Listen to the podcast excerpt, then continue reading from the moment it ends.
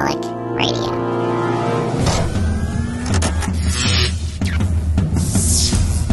This is Relic Radio Sci Fi, old time radio, science fiction stories from RelicRadio.com.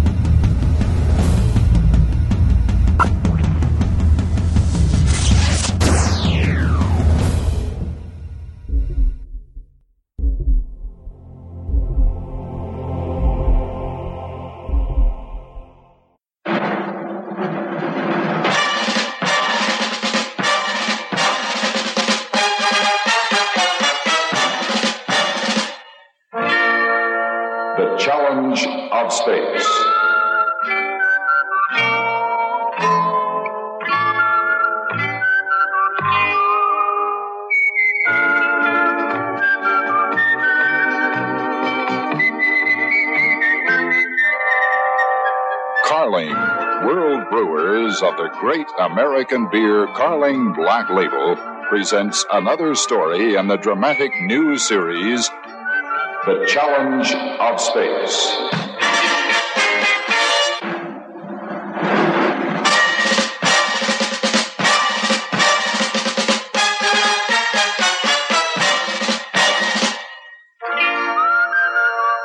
Good evening. This is Charles B. Ryan, head of the Department of Space Research at the New Mexico Center. Now, I'm here to tell you about the progress that's being made and the tremendously exciting developments taking place in space exploration. Each week, I'll be bringing you stories of past achievements, present accomplishments, and future possibilities of man's journeys into space.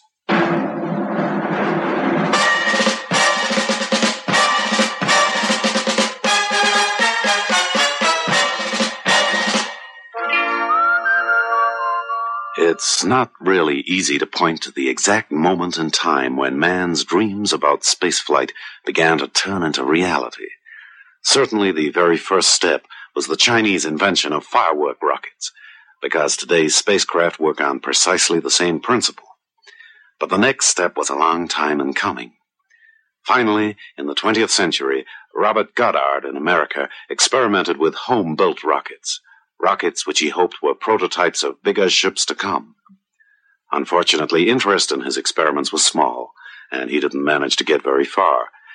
But at about the same time, a far seeing German scientist wrote a treatise called The Rocket in Interplanetary Space, and this book was to have a profound effect on the life of a young German boy. This is his story, and I call it My Destiny, the Stars.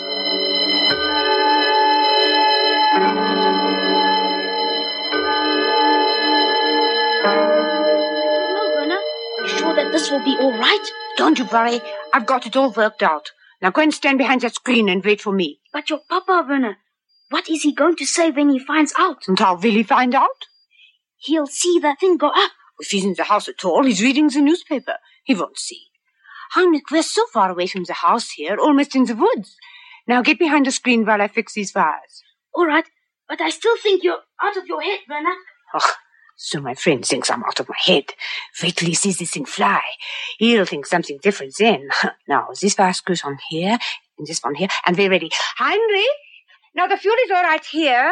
It doesn't take very much to make a rocket one meter long, fly up and down again. Yeah, the gauge shows almost half. Aren't you coming behind the screen also, Werner? Yeah, yeah, I'm coming. Just make a quick check here.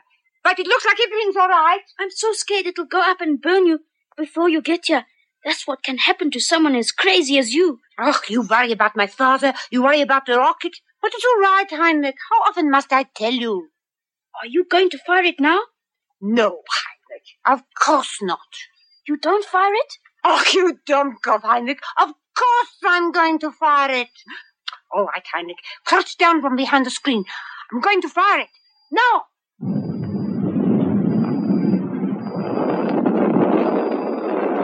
Heinrich, it works! It works! Just look at the climb up there. My rocket really works. It's just like fireworks. Look how high it's going, Werner. Yeah, yeah, it's going right up into the clouds. Oh, look, Heinrich, it vanished. We can't see it anymore. Oh, that was exciting, Werner. Where did you learn to build such a machine? I read a book by Hermann Oberth about rockets. He says that rockets will one day reach the stars, and I believe it, Heinrich. In the book, it tells how to build one, and I've worked it all out. But it must be very difficult, Werner. Which isn't easy. You have to work out exactly where it will go up, and where it will also come down. Werner, what's that? It, it must be my rocket.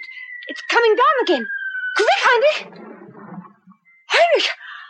Heinrich, where do you suppose that landed? I, I don't know, Werner, but it sounds... Werner!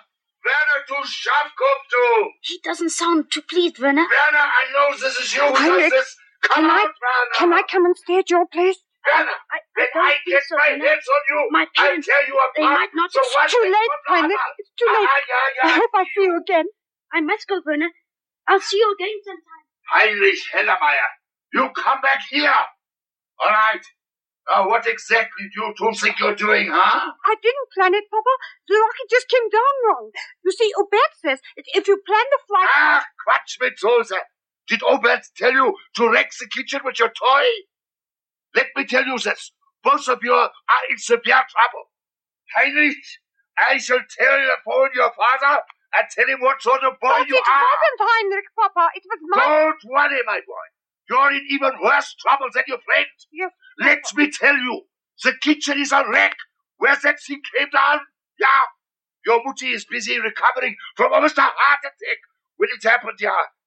And you, Werner von Braun, are going to pay every penny toward putting it right.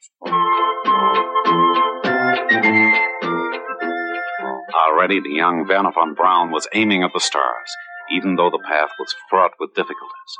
Even his Prussian papa had to learn to live after a while with young Werner's obsession for rocketry. And then Werner von Braun left his hometown of Wirsitz to study science, and in his spare time rocketry, and graduated at the age of 20 with a science degree in engineering. He went on experimenting as the clouds of war gathered over Europe, and, as had to happen, his work came to the attention of the Nazi dictatorship.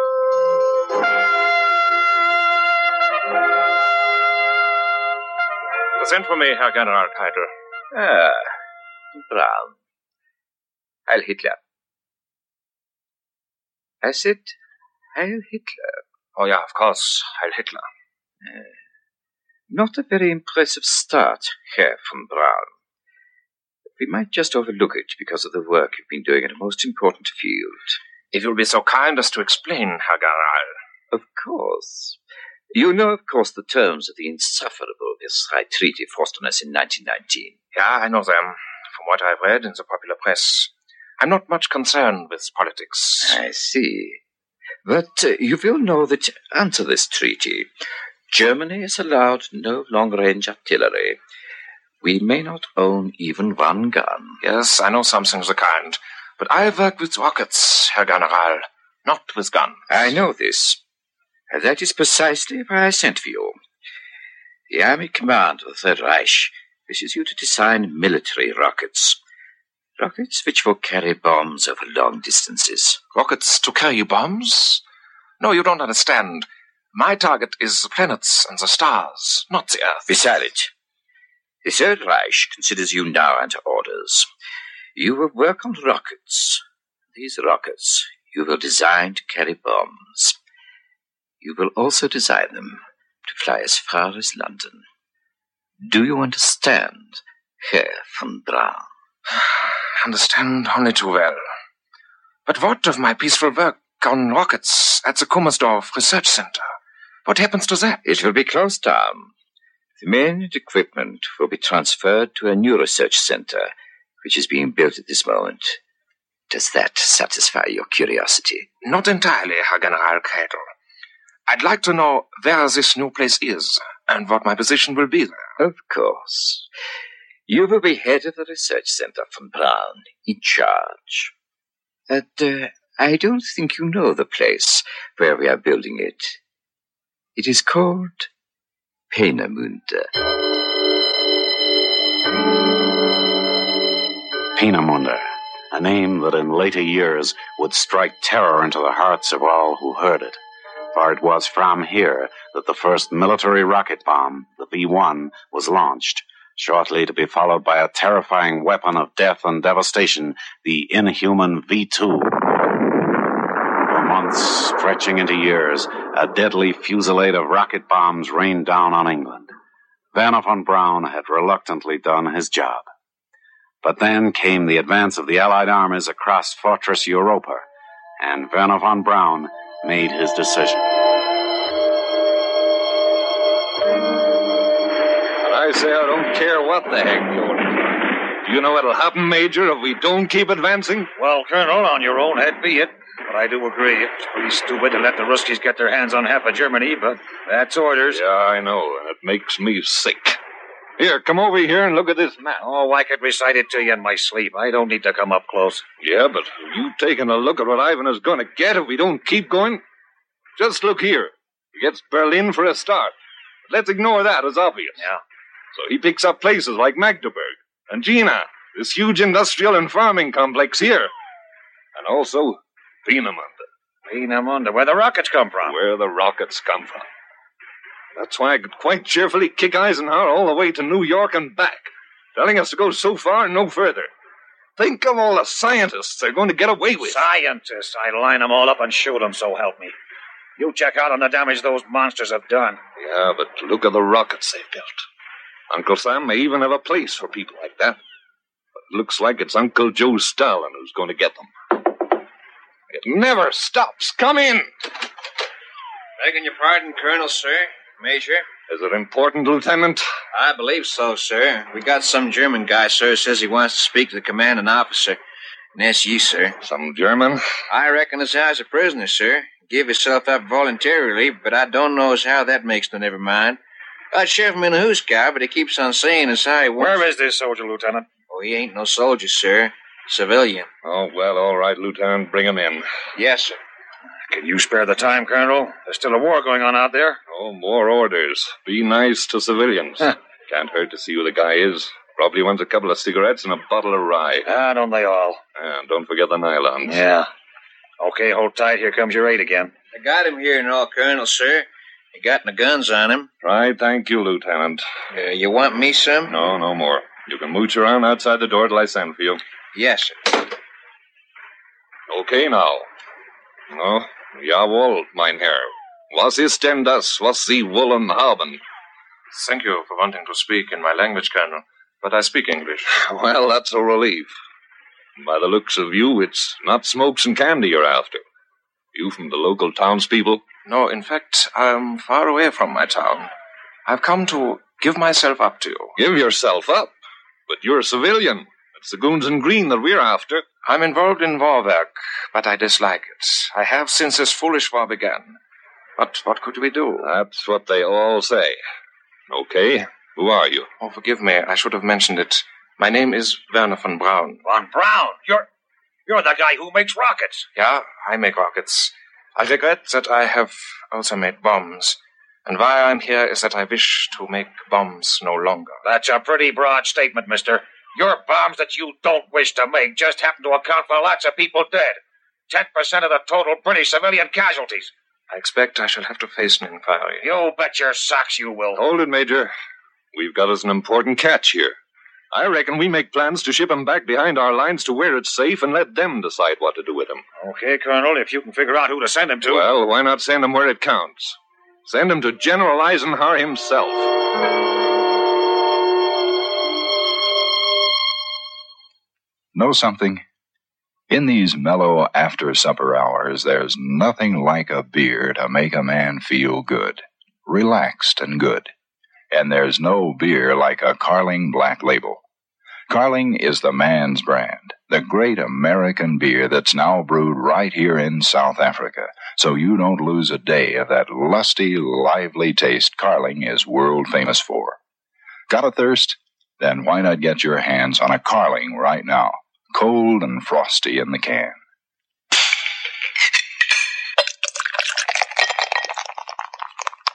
Man, oh man, isn't that just what real beer is all about? No wonder Carling is enjoyed by men in more than 50 countries around the world. Go for the man's brand. Go for Carling. Carling Black Label.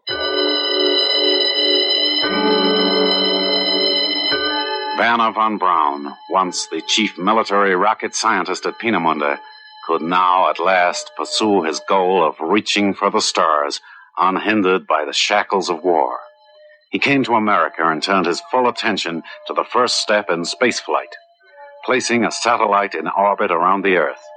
This had never been done before, but the problems involved could be overcome, and it seemed far more easily than the human problems on the ground. Hi, Werner. Oh, hello, Jimmy. Come in. Well, uh, how's things going with your toys? Oh, they could be so much better, Jimmy. You know what the trouble is? No idea. America is a democracy. you better believe it. So how come this is suddenly a problem? I'm joking, of course. But in Germany, if you had something to do, you did it. You knew what you were doing. But here, people can do what they like, and so they spend their time arguing about who is going to do what instead of getting it done. All right, I, I got you. There's still no feather, huh? They're still arguing about it. And it's so stupid, Jimmy. Who cares whether it's Army or the Navy who puts up a satellite? What difference does it make as long as that satellite goes up? You'll learn to love it, my square headed friend. There's no hurry. We've got all the time in the world. Ach, you're an optimist. Jimmy, there is no time. No time at all. If we want America to be first with a satellite. First? Say, who else is in the race? Have you ever heard of the Russians? Hmm, you've got a point there. I've thought about that, sure, but I've never worried about it. You think maybe I should start worrying? I think maybe you should.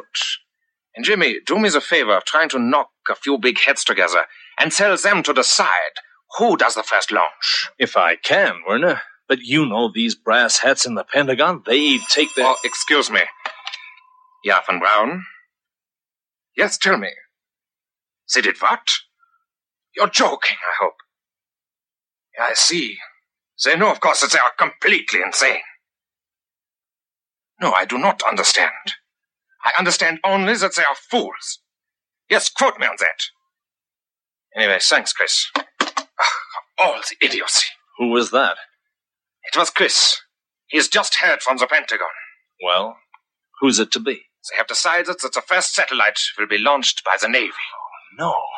But we're way ahead of them. It'll take years for the Navy to get a bird up there. And only months for us in the Army. I know. It's ridiculous. Oh, well, back to the drawing board, I guess. Yeah, we can go on designing and planning, but it's the Navy who puts up the first one.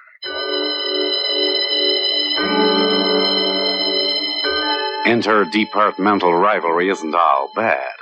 The Navy, despite the way the Army disparaged it as a matter of course, were in a reasonably advanced state of preparedness for a launch.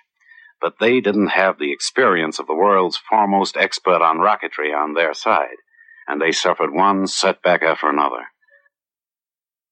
Then the worst setback of all came on the 4th of October, 1957. What did you say, Werner? They what? Yeah, I'm afraid my former colleagues have beaten us to it. There's a Russian satellite up there. And we could have been the first, Jimmy. We could easily have been, except for these delays, delays, delays on the Navy rocket. So, what do we do? We wait. We just wait. I have a feeling that we will be receiving a most important call within the next few hours.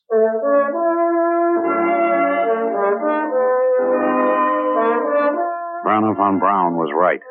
The phone call came through to Army Ballistic Missile Agency in Huntsville, Alabama, so fast that it burnt up the wires. And the director of the Development Operations Division almost wearily picked up the phone. Yeah, von Braun. Yes, I've been expecting your call. Of course I know they put one up. Do you think I sleep as much as you do? Yeah, well, it just so happens you've come to the right man. A little late, perhaps, but just the same. Oh, don't be pessimistic, Colonel. I only need four months. I hardly think you're in a position to tell me to get moving, Colonel. Yes, of course. Hmm. So now it's the Army's turn. All right. It looks as if we have some work to do. They worked in laboratories, in workshops, at testing stations, at the center, and at home. They worked around the clock, day after day, preparing for the first American rocket launch. Meanwhile, on November 3rd, 1957, there was more. So they've done it again, have they? I wonder whether it is necessary to rub salt into the wound quite so hard. You've seen the details. Yes, I've seen them. Quite incredible. I think I missed out on something. What details? Here, take a look. I pulled these off the teleprinter about ten minutes ago. Oh, thanks. Let's have a look see. Say, is, is this right? It is. We are monitoring the flight, and there is definitely something alive in that satellite. Yeah, but a dog? Laika, they call her. The first living thing in space, and they did it. Just imagine the problems, though. There's the oxygen, quite possibly recycled, food for this animal, waste material. And don't forget the size. Hmm?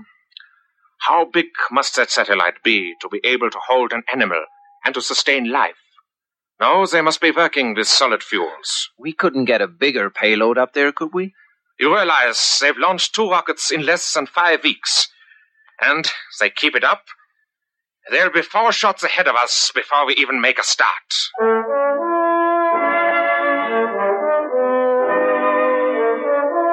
But the Russians seemed satisfied for the moment with two.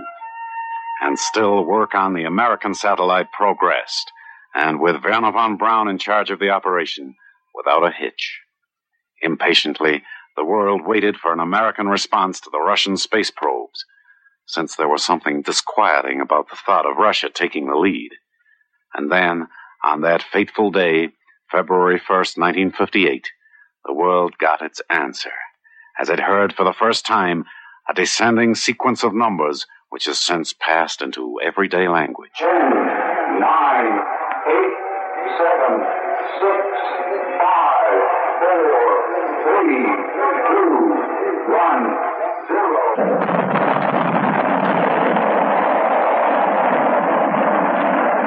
She's gold! Everything about her is just beautiful! Have You got a reading for me, Jimmy? Yeah, she's nearing orbital velocity now. 2.5 seconds to burn out. Okay, the fire's out. Gentlemen, Explorer 1 is in orbit round the Earth. It's fantastic! It's just fantastic! Uh, monitoring signals. Keep it running.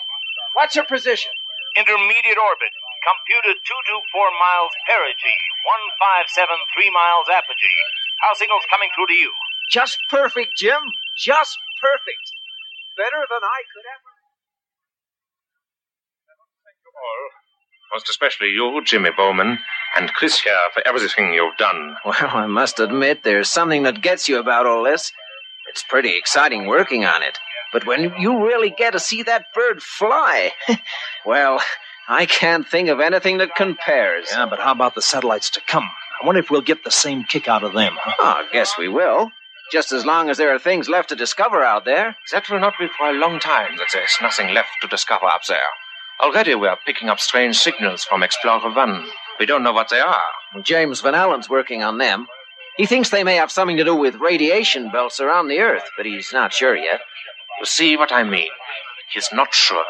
And as long as there's doubt about space, every single probe that lifts off the Earth will be as exciting as this one. Yeah, but here the launch was exciting as well as the telemetry signals. I guess the launch procedure will become pretty much routine after a while. I suppose it will. But then, as we go further out, how much more exciting will the results be? Oh, sure. Yeah, and they will never stop becoming more and more exciting. Look, we are standing on a minor planet which revolves around a minor star on the edge of a vast galaxy, tucked away in just a tiny corner of space. And we are just a speck of dust, smaller even than that in the cosmos itself. Yeah, just thinking about that makes me feel kind of small. Yeah, but think of the possibility that now open up to us. Uh, and the difficulties. For every answer we get, we'll have two more questions. Oh, the difficulties will be enormous. But that is where there is such a challenge in aiming for the stars, in trying to overcome these difficulties. Yeah, I guess so. And I guess the next step's Explorer 2? And then the Navy's Vanguard satellite, and then even more challenging projects. The first man on the moon? Believe me, that is only part of it. Because there are the planets beyond the moon, and then there are the stars beyond the planets. Uh, sorry, Chief, I have to stop you there. On even the projected engines we'll have, the stars are just too far. We'd never even make it to the distant planets. I guess Mars and Venus are about our outer and inner limits. Yes, What about the photon rocket? Oh, come on, Chief. You're not seriously considering the photon. Not in my lifetime, no. Nor our sons or grandsons, but our great great grandsons, perhaps. After all, the theory is very simple. It only needs some device to turn the total mass of the fuel, not just some of it, into energy. And you would automatically reach a speed almost as fast as the speed of light. Yeah, Einstein's theory, huh? Precisely. E equals mc squared. The fact that the materials for such a machine are not available and everything else, well, I'm sure these problems can be overcome. Someday. Someday. Not now, but someday. Meantime, Explorer 1 up there is our first step. The steps will get bigger as we go along. But I'm convinced, and I have been convinced since I was a child in Germany, that all of us here, everybody, has only one destiny. The stars themselves. Someday. Here's a demon. Six, seven miles or so. Uh, on the starboard side, stay well clear. Give me a check. I like down there.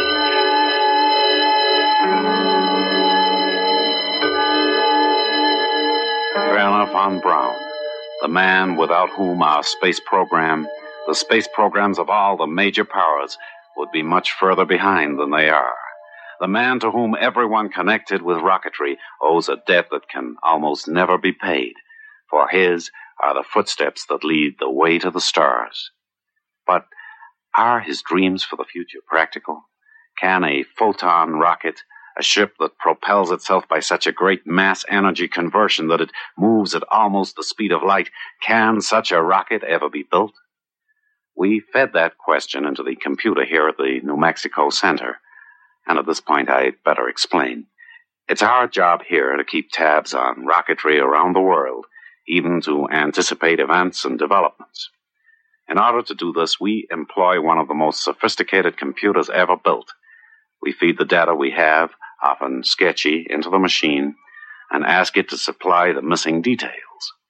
And the computer figures out from its memory banks what is possible and what is not, what will become fact and what will always remain fiction. Into this giant computer, we fed what we knew about present day rocketry and the theory of the photon rocket. And we got an answer. Werner von Braun's photon rocket is today firmly in the field of conjecture, but at some time in the future, it will become possible to build one, and the stars will then be closer than ever before. In a future program, I'll tell you more about it. Now, until next week, this is Charles B. Ryan here at the New Mexico Space Research Center, wishing you all good night.